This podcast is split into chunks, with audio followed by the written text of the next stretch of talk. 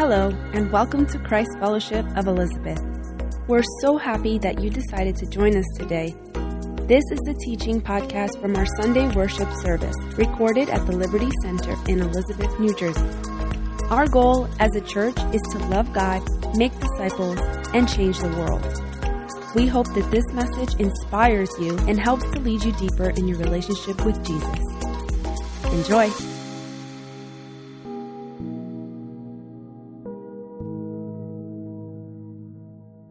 We're gonna get started. Uh, this Friday, besides Night to Shine, it was actually a very special day because it was my nephew's birthday, Gabrielcito.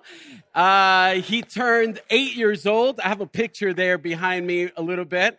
Uh, he turned eight, so we get to, we got to celebrate his birthday. And I have two more pictures there because we were showing him lots of love, and in the end, we had to give him a big kiss. And it's amazing to think he's eight. It seems like yesterday when he was born, and it's it's amazing to think that he's eight, but time definitely goes by fast, right, John and Rosie? Right, go. John just looks at me. He's like, "Yes, it goes by fast." So I'm actually going to speed it up in the timeline a little bit too in a couple of seconds. Rosie knows what I mean, but we're going to speed it up. But it's amazing because when I went there, all he wanted was one thing for his birthday. What, what do you think he wanted? Legos. Oh yeah, I have to admit that's that's a beautiful life. Oh yeah, all I want is Legos. Like you know what I mean? Like Legos. He just wanted to have literally if every single person here would buy him a Lego box, that's all he would want. You would think you get tired of Legos, like, uh, can you buy me something different? No, he just wants Legos, Legos, Legos. But it's amazing when I was thinking about it, it's just to think of the different phases and goals, and you could say uh, next level of things that he might want in the journey. So when you think about it, he's into Legos now, and but who knows? He might get caught up really in sports. Sports next. You never know. In the future, there might be a girlfriend. I actually think he has a girlfriend right now. So it's like you know, he be he be walking around with his uh, little girl. I'm not going to say names just in case the mom is. Uh, so so there, there, she might have a little girl. Uh, he might have a little girlfriend. Uh, imagine the next goal of finishing grammar school or high school afterwards, or the goal of not Legos but having a job, getting a license uh, imagine the day that he, uh, I don't know if John would allow uh, him to have a license, but license. Imagine the day his goal is for college, having his own place, having a better job, getting married, buying a house, having a white picket fence with a dog named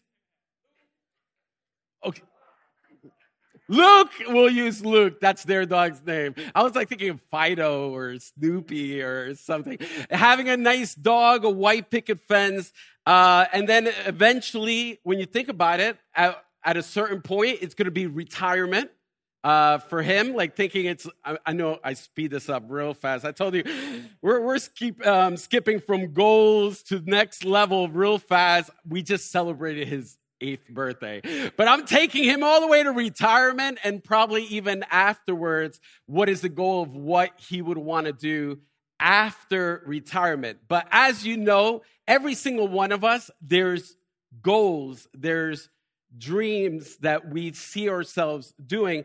Um, I ended up getting him a, a birthday card. It was um, it was uh, uh, Mario Brothers, and, and it had an old Nintendo uh, controller on the card that you got to play with a little bit, uh, just so he could hear the sounds of re- real video game systems when I was growing up. So, um, so he could play a little bit, but inside the card said uh, something along the lines, you know, it's like, I hope you have a great time at your next level, being eight. And we think in our minds, we always think from place to place. So I have a question. Where do you see yourself in your journey? What is your next destination? It's a question there. If you had to fill in the blank, every single person has to do it. everyone from the balcony to the back, everyone here in the front. If you had to fill in the blank, what is your destination? What is your next destination? What would you put there? Uh, obviously, I mapped out Gabriel's pretty much life from destination to destination, but what would your destination be that you would fill in there? How many of you could easily think that you know what it would be? Just raise your hand. Raise your hand if you just know. And how many of you don't know? Somebody's like, I'm not too sure. I'm just going for the ride. You know, it's like, but the truth is, deep down inside of each of our hearts, we we know what our next goal is. We we know for the most part what our next destination would be. You know, many times we focus our prayers on the next goal on the next destination. And I've said this before so many times we pray to inform God what we're planning to do instead of asking God what He wants us to do. Uh, you know, we just try to map out our own life from pretty much goal to goal and then ask God to bless it. Now, there's nothing wrong with asking God to guide you, of course, in your goals and in your next level, the destinations you're gonna, uh, you're gonna have. But I'm gonna tell you this right from the beginning. It's a truth that if you forget about everything else about today, just remember this truth. It's gonna be behind me, and it's this God is more interested in who you're becoming than where you're going. Okay?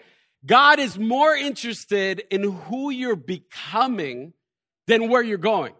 So many times we just think about where we want to go, and God is like, I want to look at your heart.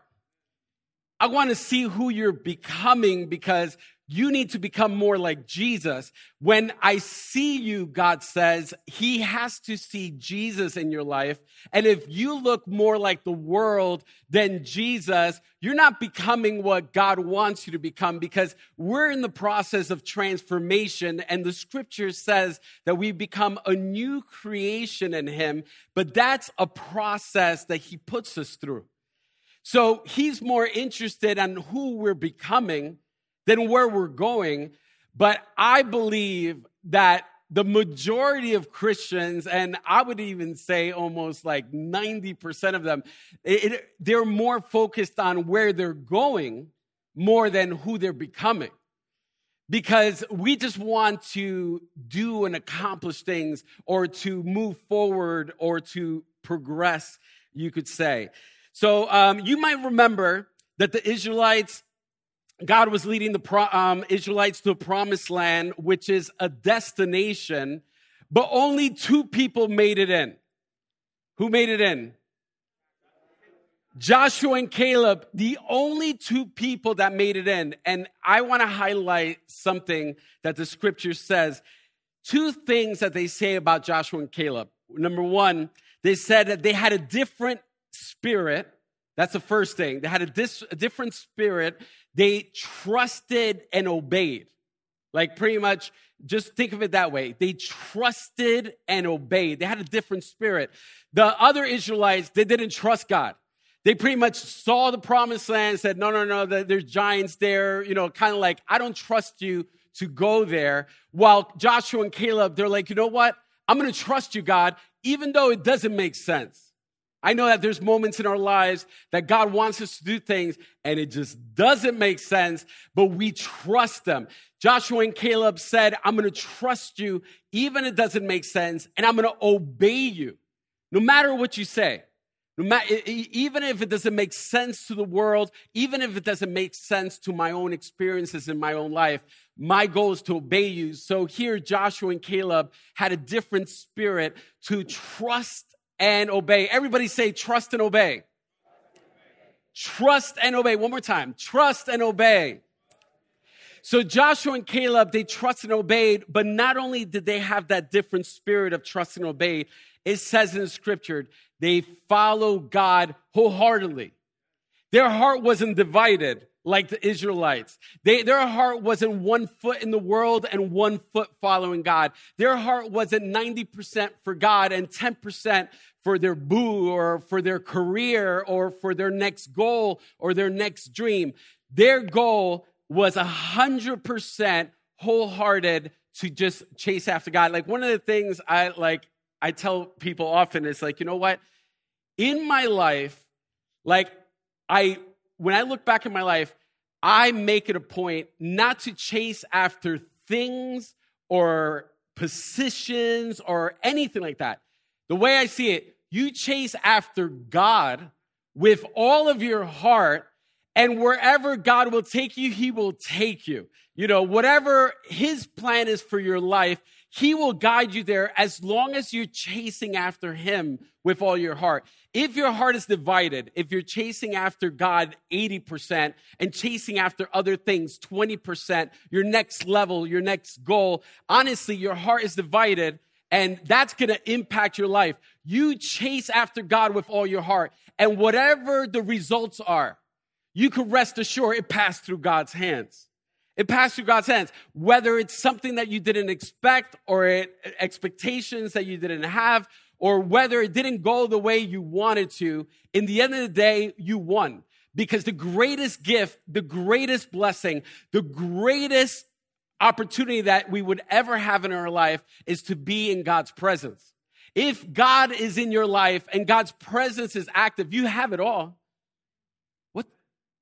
Like, think about it. God owns everything, has everything, has authority over thing.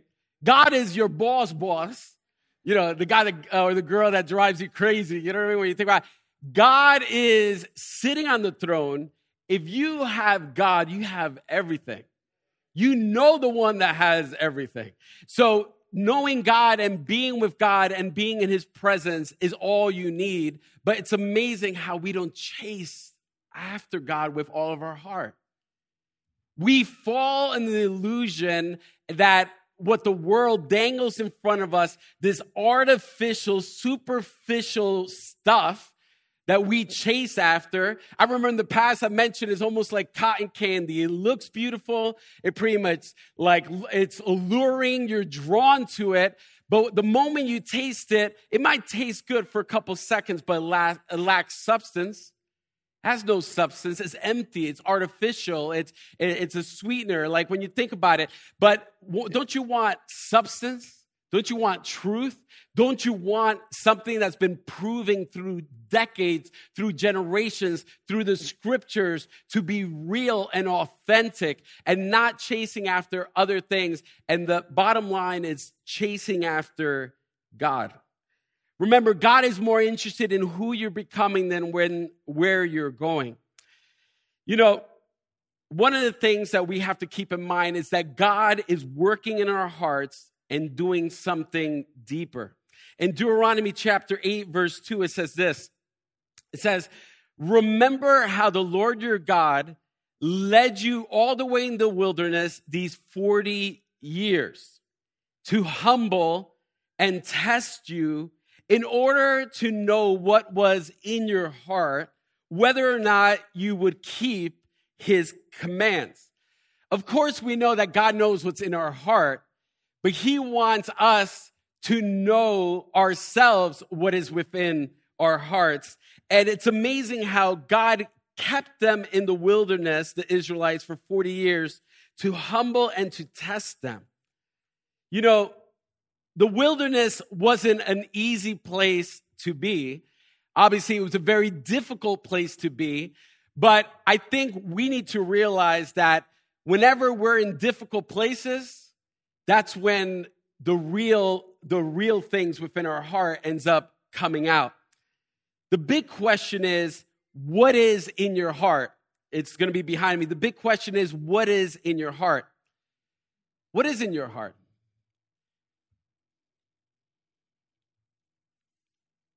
what's in your heart the bible says that our hearts deceive us often. What is in your heart today? Who, who is the person that you're becoming in your heart? There's going to be a, a slide behind me. that says this A person who doesn't evaluate their hearts daily is like someone who leaves the front door of their house open and expects nothing terrible to happen. When was the last time you've left your door wide open in your house for, the, for three months straight, even if no one was home? You just leave it open, wide open. Just everything, the screen, door open, wide open for anyone to do whatever they want. How many of you think that's a great idea? How many of you like, yeah? If one of you would have raised your hand and said, I do that all the time. After service, wait, we're going to pray for you. We'll pray for you. The Bible says to use wisdom. Eso es un poquito cosa de loquito. No haga eso. That's a little crazy. So, uh, yo, obviously, we wouldn't do it. Uh, sometimes I get on Jen because sometimes Jen, she's in a rush and she leaves the house and she doesn't lock the front door. She did it to me yesterday. So, like she's nodding her head. She can't even like say it doesn't happen. Confess, you do that. Raise, uh, she's like, yes, guilty as charged. So, uh, so Jen, she leaves the house, leaves me ahí solito en la casa. Yo, uh, I'm by myself, and then like an Amazon package comes and I go and I go to open the door. I was like, the door's already open. So it, it's like literally the door being open. It's like an invitation for stuff to happen. Stuff to happen. You know, I was born and raised in Elizabeth. You know stuff happens. So, so you just know stuff happens. It's not wisdom. So here, this point, a person who doesn't evaluate their hearts daily is like someone who leaves the front door of their house open and expects nothing terrible to happen. You cannot go one day without examining your heart. You need to examine your heart because there's things that you start to dwell on. There's things that you're feeding it. There's things that you're contemplating on. There's things that you're meditating on that's poison. There's things that are destroying you from the inside out. There's things in your heart that are not whispers from Jesus, there's whispers from Satan. Satan whispers to you, and you start to dwell on it, meditate on it, and they're lies from the pit of hell. But yet, because you don't examine your heart, you dwell on it so often that you're starting to believe it's truth, and you think it's just the reality of your life, but it's just lies from the devil that you're contemplating on. You need to examine yourself daily. Now, how do you know what's inside of your heart? Some of you might say this is very simple. I just remove, I don't drink coffee in the morning, and everything comes out of my heart if I don't drink coffee in the morning. Any amens for that? I know Pastor Diana probably has her in that she loves her coffee, yo. Pastor Diana.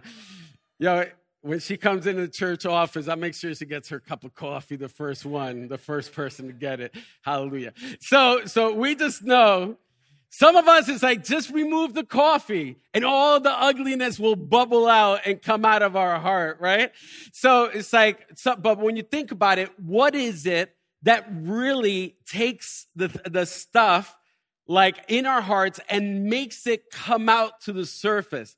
The reality is, it's difficult. And I mentioned to you, the Bible, and the Bible says the heart is deceitful above all things because our own hearts deceive us. We think we're okay, but we're not.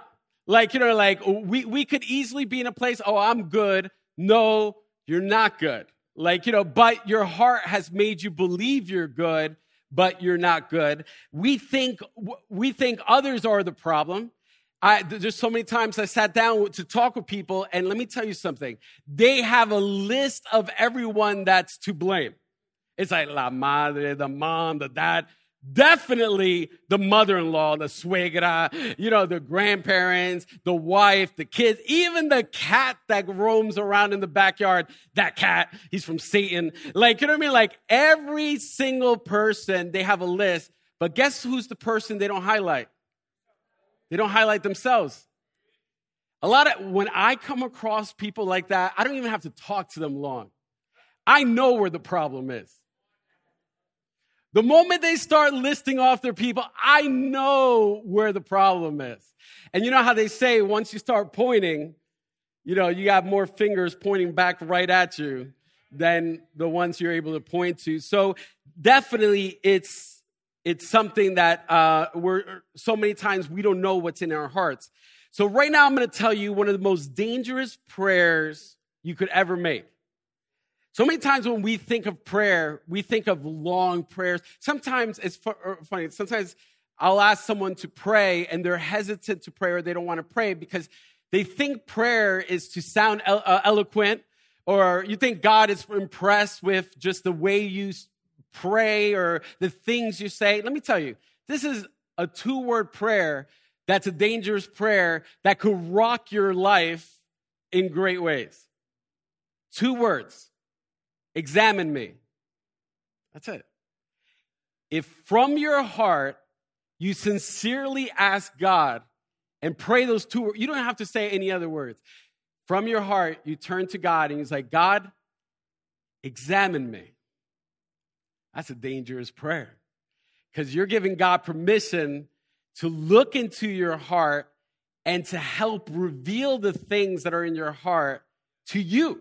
So you could be aware of what needs to change because, as a reminder, God's more interested in who you're becoming than where you're going, you know, in your journey. So that's a dangerous prayer. In Psalm 139, verses 23 to 24, it says this Search me.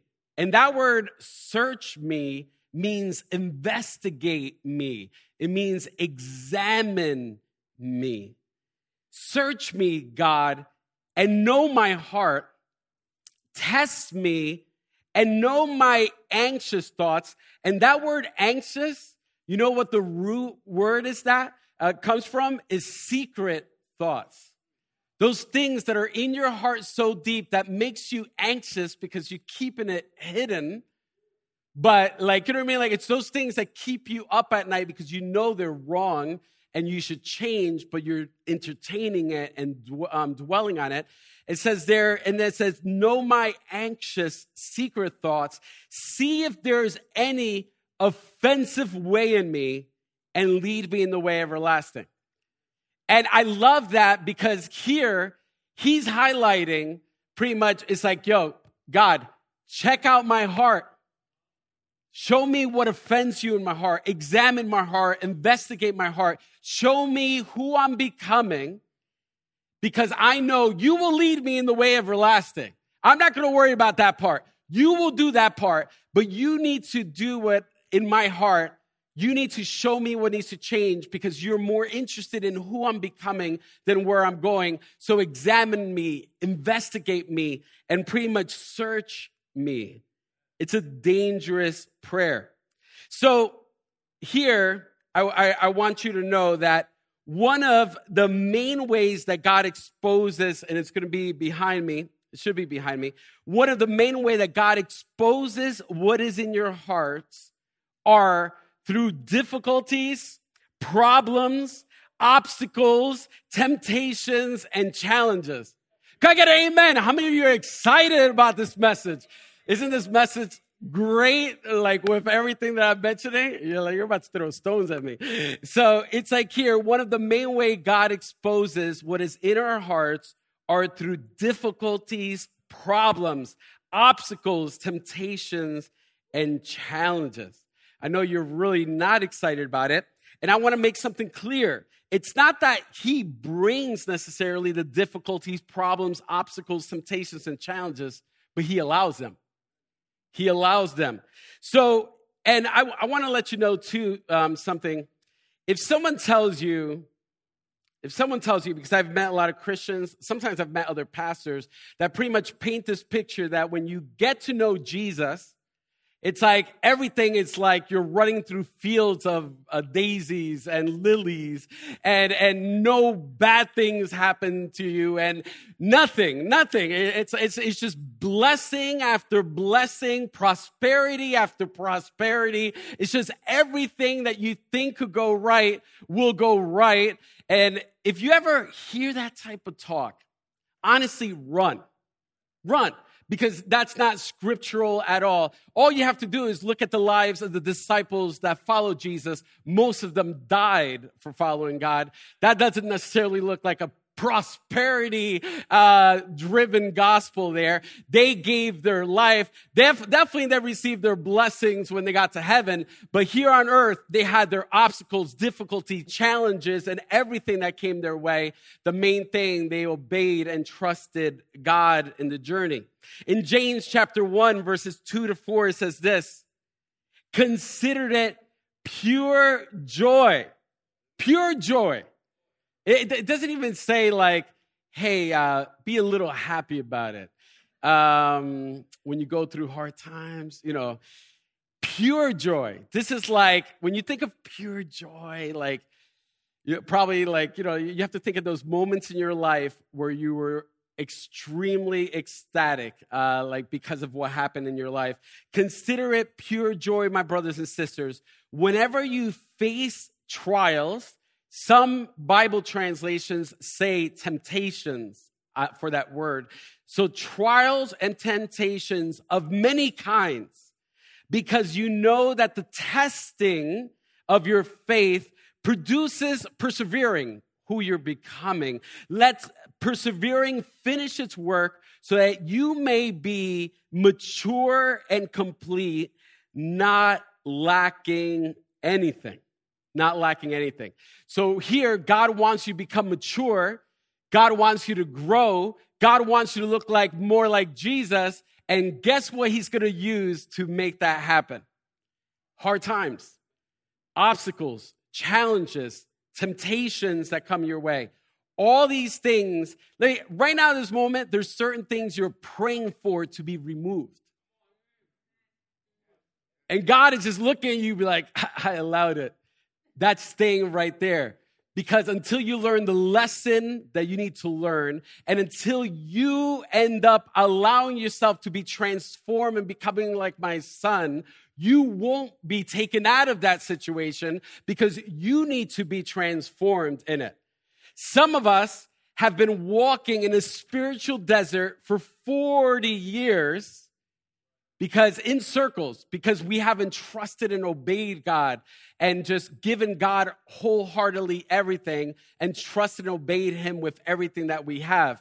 So just know that some of our prayer requests, God is actually in a position where He's standing against the very thing you're praying for because you're praying for certain things to be removed and God has allowed it for a deeper purpose in our lives. God is using everything to make you mature and complete so you can look like Jesus. Through this year, we've been talking about God's presence, and the word of the year is dwell, and how God works through the scriptures. And I just want to highlight, I know today the main ev- emphasis, and I wanted to share that first, is just to set the platform for the book of Joshua. So here in the book of Joshua, we, we, see, we see something interesting is God is leading Joshua to conquer the promised land. Now, I have a question. Why wouldn't God give Joshua an empty promised land?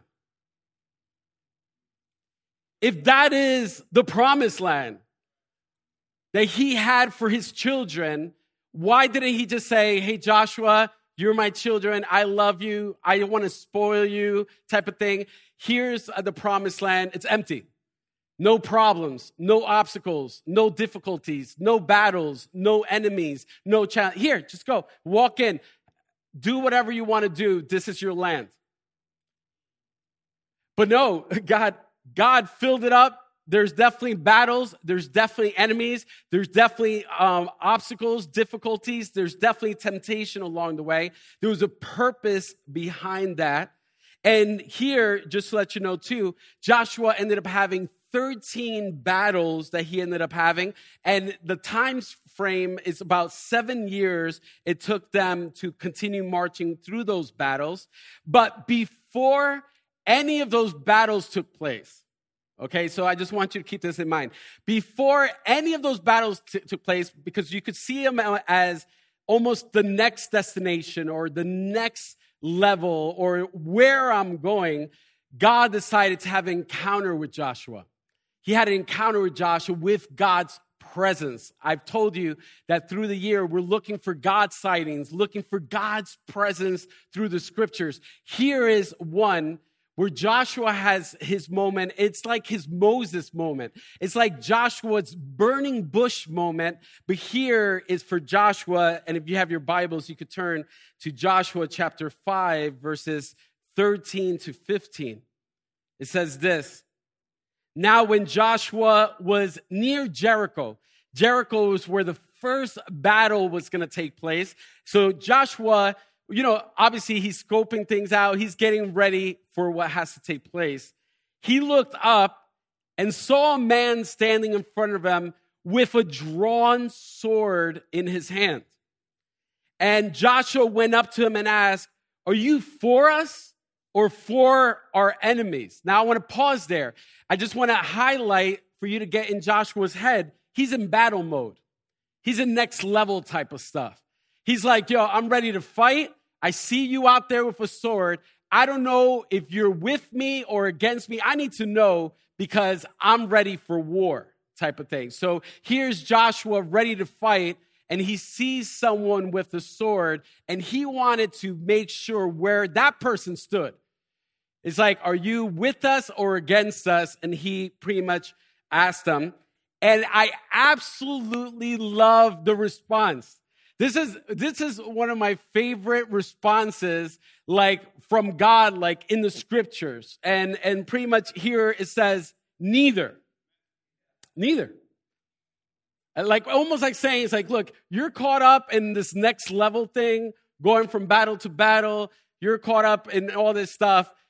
I, I'm I'm here pre, pretty much at a different place. Talk, I want to talk about something deeper here and besides that. So here, he pretty much, pretty much said, neither replied. And pretty much is saying too, I don't bow down to you or to anyone.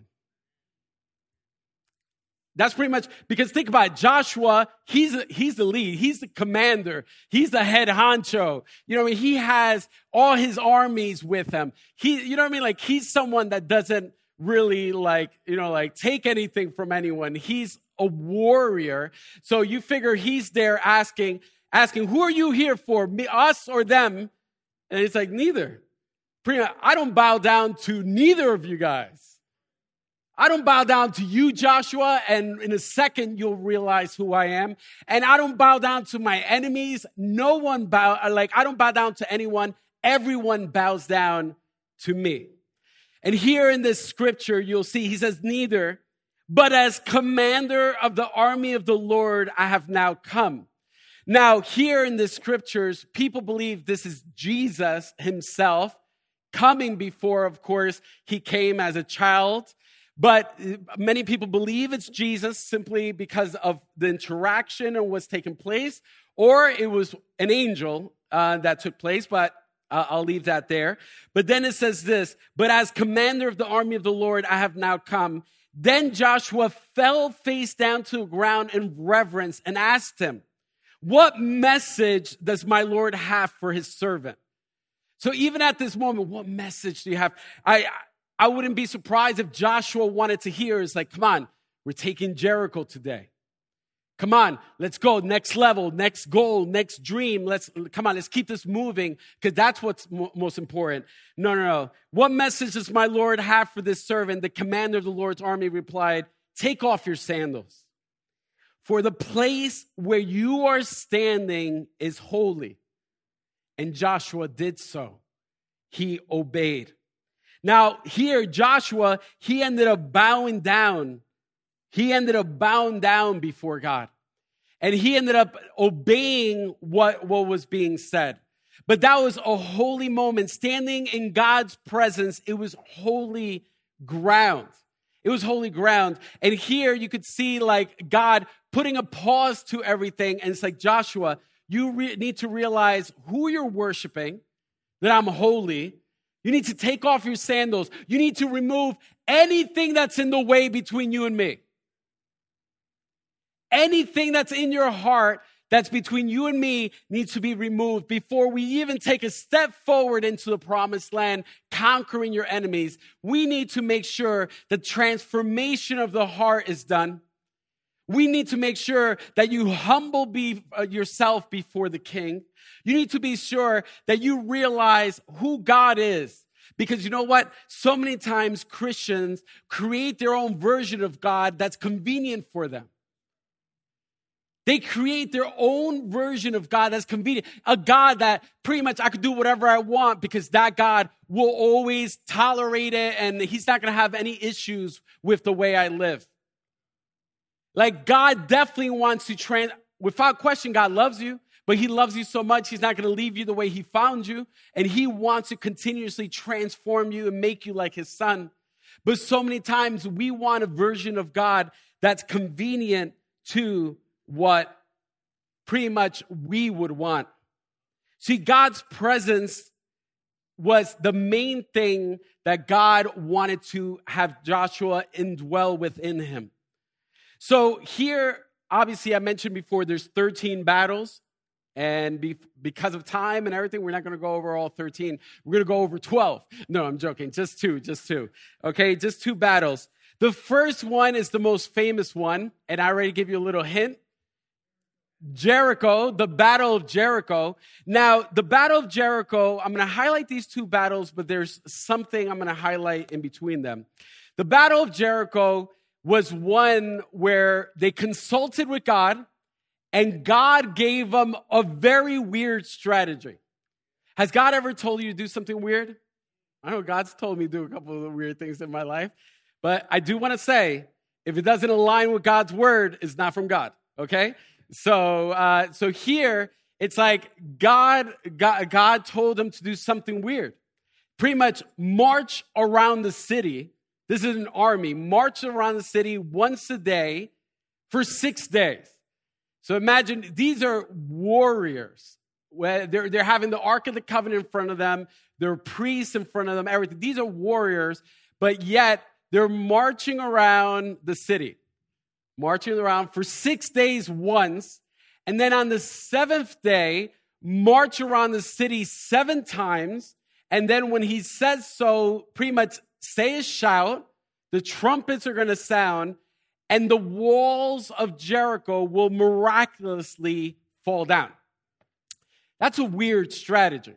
Like, if, if we would ever hear any militant leader say, hey, we're going to take over this town, what we're going to do, we're going to go to Hillside, right? And you guys stay in the border of Hillside where Newark is and Elizabeth and just march around Hillside just once every day for six days and then do it seven times on the seventh day. And, you know, imagine Hillside having high walls, all the walls would fall down. You would think, ah, that's a little crazy. You know, that's a little weird. But that is the strategy God gave them. And you know what they did? They trusted and obeyed.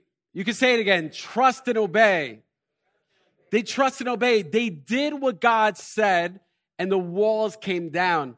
I had the amazing opportunity to see the walls of Jericho in the ground when I went to Israel a long time ago when I was in, well, not that long, when I was in my 20s. So a long time ago, I always say I'm 25. I can't say I'm that long. Ago. So, one of these days, we're going to do a trip to Israel in the future, and hopefully, you could come on that trip and you could see it for yourself. But here, the miracle happened. So, that's the first battle. The first battle happened. The second battle is the battle of Ai. And, but there's something that happened bef- between it, okay? You know what happened between it? The soldiers that were there, you'll notice, they started to become prideful before going to the next battle. They also didn't consult God on any strategy or wanting to have God's presence involved. Like they, they didn't want to consult what God wanted to do. They didn't consult God and they started getting prideful. They, they pretty much spied out the place themselves and they said, you know what? We don't need the whole army. We just need a couple, like two, 3,000 men. We'll take, we'll take this over. In addition to that, one of the Israelites stole stuff from Jericho when God clearly said everything that's in Jericho belongs to God. And I just want to say so many times we might take things that belong to God and not honor Him with it, whether it be our talents, our gifts, our money, our time, our treasures, so many different things. God wants you to honor him and glorify him with all of you, with everything, every part of you, your entire life. But yet we decide what belongs to us and what belongs to God. Here for Jericho, God said, Hey, everything belongs to me. And someone stole stuff. Achan stole stuff and hid stuff. But there's nothing you could hide from God. There's nothing you can hide from God. So here, that's what ends up happening.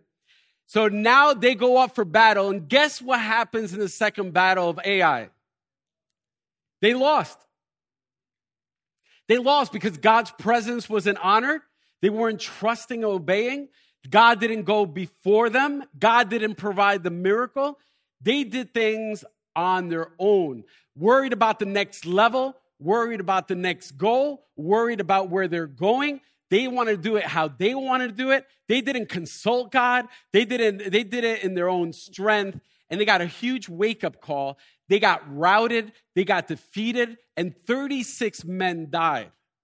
36 men died, shed their blood. And it's when that ended up happening, something I don't even have this here that I, I wasn't going to even um, share it. But something that's interesting when that ended up happening, when Joshua heard that, he pretty much fell on his face before God. Fell on his face, just like pretty much like God, like, you know, like what's going on? This is not supposed to be happening. This and that. Like he was there for hours and hours on his face. And you would think that that's a good thing, right? You'd be like, oh, that's like honorable. Joshua on his face, like, you know, like doing this thing. God speaks to Joshua in the scriptures. You can read it for yourself. Josh pretty much says, What you doing on the floor? Get up from the floor. Here's Joshua on the ground praying to God, and God is like, Get up from the floor. What, you, what are you doing? Pretty much highlighting is like, look, it's not this extended prayer time. It's not this extended, extended worship time. I clearly made, made known to you what needs to take place in my commands. There's disobedience. There's people chasing after their own goals and dreams from level to level, not consulting me, not honoring me, and not worried about who they're becoming and being transformed by me and being more concerned about moving forward. Pretty much get up and let's get this in order. And you could read for yourself how everything progressed trust and obey. Remember how I mentioned God is more interested in who you're becoming than where you're going. If God was more interested in the destination there in the promised land, God would have given them the victory of Ai despite of the things they were doing. But God didn't give them the victory because God is like, they need to learn these lessons. They need to learn they need to learn that they need to trust and obey. Those are two quick battles that I highlighted. But I want to ask you, how many battles are you in right now? Every single person here, including myself, there's battles, there's difficulties, there's challenges, there's obstacles in our lives. But so many times we make the mistake where we fix our eyes on those things instead of fixing our eyes on God. I make the decision in my life that every single day I'm going to fix my eyes on God. I'm going to chase after God with my whole heart because I don't care how big the mountain, the battle, the challenges, the obstacles, the disappointments, the tragedies, whatever might take place. As long as God is with me, I know I'm going to have the victory. It might not look the way that I think it's going to look like or that I would want. But to me, I treasure God's presence more than anything else. And as long as God is with me, that's all that I need in my life. Because if I have God, I have everything. I remember Moses, a scripture that I've read before, Moses telling God, God, if your presence is not going before me, I'm not going. I'm staying where I'm at. I'm only going to go where you go, God. I'm not going to get caught up with the next level, the next goal, my own dreams, my own agenda, what I want to do, what I want to accomplish. I just want to get caught up being dwelling in your presence, being in the middle of your presence, letting you saturate me from the inside out. As long as I have you, I have everything. I don't, like, I know that as long as I chase after you, you're going to take care of me. You're going to take care of me. You're going to watch over me. You're going to be my shield. You'll walk through me, through every fire, you'll walk through, through it with me. Has there ever been a fire in your life that you've had to walk through by yourself? You haven't, because God has always been there walking with you through the fire. But so many times we decide to do things by ourselves. So, where are you today? Where are you? What is in your heart? Are you becoming more like God? Because God wants you to trust and obey Him wholeheartedly with everything that you have. So, so many of you probably know I, I worked in St. Barnabas for seven years, right out of high school. Pretty much, I got a job there full time. Oh, I thought I was getting paid the big bucks. You know, I was at $10 an hour. I was like, yes. So it's, it's uh, my first job though was 225. So that was a big increase. So, so I was 10 bucks an hour at St. Barnabas. I you know, had a good job and stuff, but one of the, uh, at that time I thought it was a good job. So I, but I knew it was exactly where God wanted me to be. And I had amazing experiences. But one thing I'll never forget part of my job was to transport patients. So I used to take them from x ray to physical therapy to wherever they had to go in the hospital. I used to pick them up in their hospital room. And even sometimes I used to push the whole bed with the two IV poles and stuff. And I used to do all of that. And I remember, I wish I could remember the lady's name because that lady, without question, she's with Jesus right now. That, that's gonna, when I get to heaven, that's gonna be one of the first ladies I'm gonna go up to, be like, yo, just got to give you a hug. You know, that lady was an older lady. Back then, she was like 80 years old. Okay. She was 80 years old, around that range. And I just remember one time she told me a story of an encounter she had with God where she says God visited her through an angel, like an angel appeared to her, and she had a story. And what I loved about her is that she always shared the story wherever she went. Yo, St. Barnabas was her ministry wherever she went. And something that I used to love, love, love that she used to do, and I'm going to tell you the story, like in the second one, she used to say, was whenever I would pull her inside the elevator, that's when she would say her story. So I would pull her, and I know it's coming. And in my heart, I'm like, like, yes she's gonna get him. So all of a sudden, I'm with the wheelchair. She was in a wheelchair, and I would position her in the elevators. You know, the hospital elevators are pretty big. So I gotta make sure that she had the right angle so that she could be there. So I would put her in the corner so she could have her attention to everyone.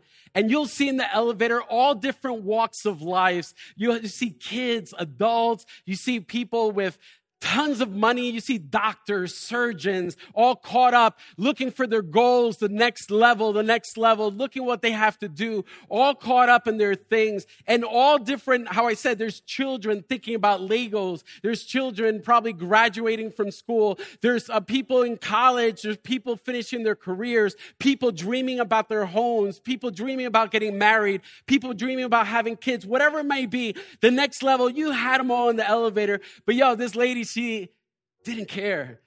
She knew that she had one mission. So she literally would say, attention, attention. And right there, when she starts saying attention, I move out of my way. I was like, yo, she's in charge now, yo. God's presence is with this woman. You better not get in her way because she's in charge right now. So, so she's like, attention, attention. She's like, I had a visitation from God. God visited me through an angel and he told me that we must trust and obey. Those two words. We must trust and obey him with all of our hearts. Do not forget this. Attention, attention. God visited me through an angel and he told me that we must trust and obey him with all of our hearts.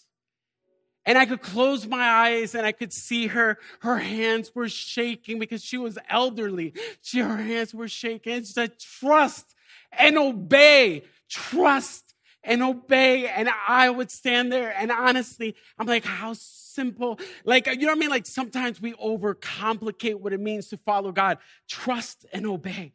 Trust and obey. That's what we have to do. Obviously, it's not easy to trust and it's not easy to obey, but that's what God has called us to do through scripture from the very beginning until the end is trust and obey. Trust and obey. In 1 Corinthians chapter 11, verse 27 to 28, it talks about communion, which we're going to have in a couple seconds. And just in case if you don't have the elements, you could raise your hands and one of the ushers will give it to you. In 1 Corinthians chapter 11 verses 27 to 28 it says this. So then whoever eats the bread or drinks the cup of the Lord in an unworthy manner, like pretty much saying, like, you know, like kind of like, I don't, it doesn't really mean much to me. Like, think about it. Jesus died on the cross for you and for me, for all of us. He paid the ultimate sacrifice so we could have a relationship with Him. He wants to transform you from the inside out. But some of us, we treat Jesus almost like a side thing.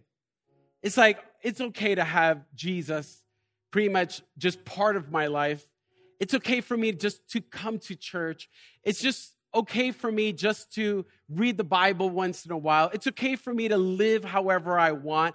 It's okay for me to just go through life from next level to next level. Let me, how I said before, I don't want to take a foot forward in my life without God's presence.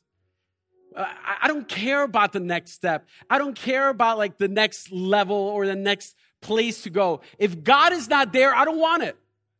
I don't want to go anywhere where God doesn't take me there. So when you think about it, we, if we think that God is just like a nice, convenient thing to include in your life, how nice of us to look at the God of the universe, the God that look at, could look at Joshua and make Joshua bow down before him the God of the universe, and say, you know what, God, I know you're the God of the universe. You sacrificed it all for me. But you know what? I just want to have you the way I want to have you. I want to have a God that's convenient for me. I, I don't want to have you as the Lord of my heart and life. I still want to do whatever I want. You know, and I get it. So many of us ha- are in that place. And let me tell you, I was in that place one time in my journey too. I remember the days when I laid out. And let me tell you, surrender to God is a daily thing, daily thing. But I remember specific moments in my life where I just surrendered it all. I was like, God, everything, everything. You come before family, you become before my spouse, you become go before my career, you be, go be, before anything else because relationship with him is the most important thing. God is not looking for religion. God is not looking for tradition. God is not looking for you just to go through the motion. He wants your heart. He went through a long journey to try to get it. And when you think about it, it's like all we have to do is surrender to him. So here, it says, So then, when, whoever eats the bread or drinks the cup of the Lord in an unworthy uh, manner will be guilty of sinning against the body and blood of the Lord. Everyone ought to, look at that word, examine. A dangerous prayer. Everyone ought to examine themselves before they eat the bread and drink from the cup. So at this time, I just want everyone to bow their heads. And I just, before we have communion, I just want to give you a moment to examine your heart. Holy Spirit, I even ask you now that you would minister to every single person and reveal to them the things that need to be surrendered, reveal to them the things that the sin that they're entertaining that they know they need to give to you, God. God, I pray that you would reveal to them if they're chasing after things more than you, God. If they're if they've lost their way, God, I pray that you would reveal that to them so that they could come home to you. So I'm going to give you a few moments to talk to God as the Holy Spirit reveals this thing to you. And through this time period, if you just want to surrender all to God as well as a declaration to Him, I'm going to ask you to stand to your feet when you're ready to stand. At the moment of your surrender, you could stand to your feet. But I want you to talk to God right now. In 1 Corinthians chapter 11, verses 23 to 26, just a couple verses before what we read earlier. It says, For I have received from the Lord what I also passed on to you. The Lord Jesus, on the night he was betrayed, he took bread. And when he had given thanks, he broke it and said, This is my body, which is for you. Do this in remembrance of me. Take the body at this time in remembrance of him.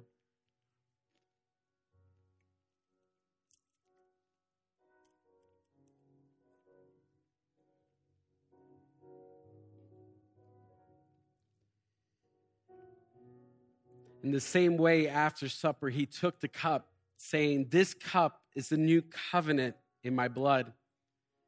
Do this whenever you drink it in remembrance of me. For whenever you eat this bread and drink this cup, you proclaim the Lord's death until he comes.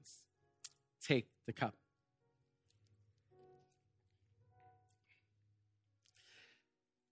Father God, as we close this service as a family, as we stand, we just surrender everything to you, God. For everyone that's watching through live stream as well, God. God, we just pray, Lord God, that you would touch every single person as well.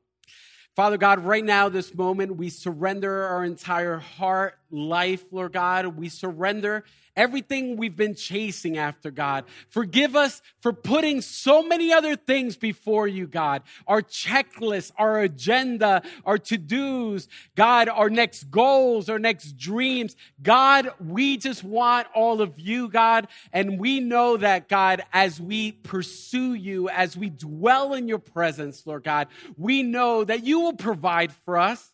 You will help us through, God. No matter what the storm might be happening, no matter what fire might be happening, no matter if the mountains fall around us, God, we know that as long as you're walking with us, we will be okay, God. We will be fine because we will have victory in your presence. And we know that you're the God of miracles that helps us bring victory over every battle. Teach us, God the lessons we need to learn from the circumstances around us. Transform our hearts, God. Forgive us for being so quick to complain, so quick to worry, so quick to fear, so quick to look at the problems, so quick to point fingers, so quick to do so many other things instead of trusting you that you are the God that sits on the throne of heaven. And God, everything has to pass through your hands because you're sovereign, even though we might not understand understand things, even though we might have questions, even though there's tons of unknowns in this world.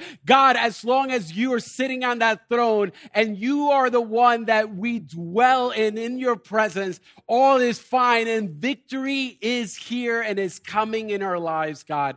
So, God, we just trust you and obey, God. We choose to trust and obey, just like my friend said in that elevator room years ago. In Jesus' name, amen. God bless you.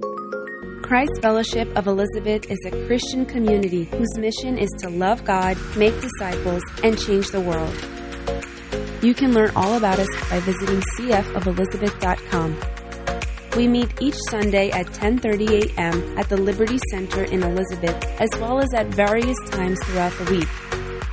If you'd like to see a video recording of the full worship service this teaching came from, you can watch on demand on our YouTube channel, and you can join us live online every week by visiting cfofelizabeth.live. We hope you enjoyed this week's message. Make sure you subscribe in Apple Podcast, Google Play, Spotify, or your favorite podcatcher so you never miss an episode. See you next time.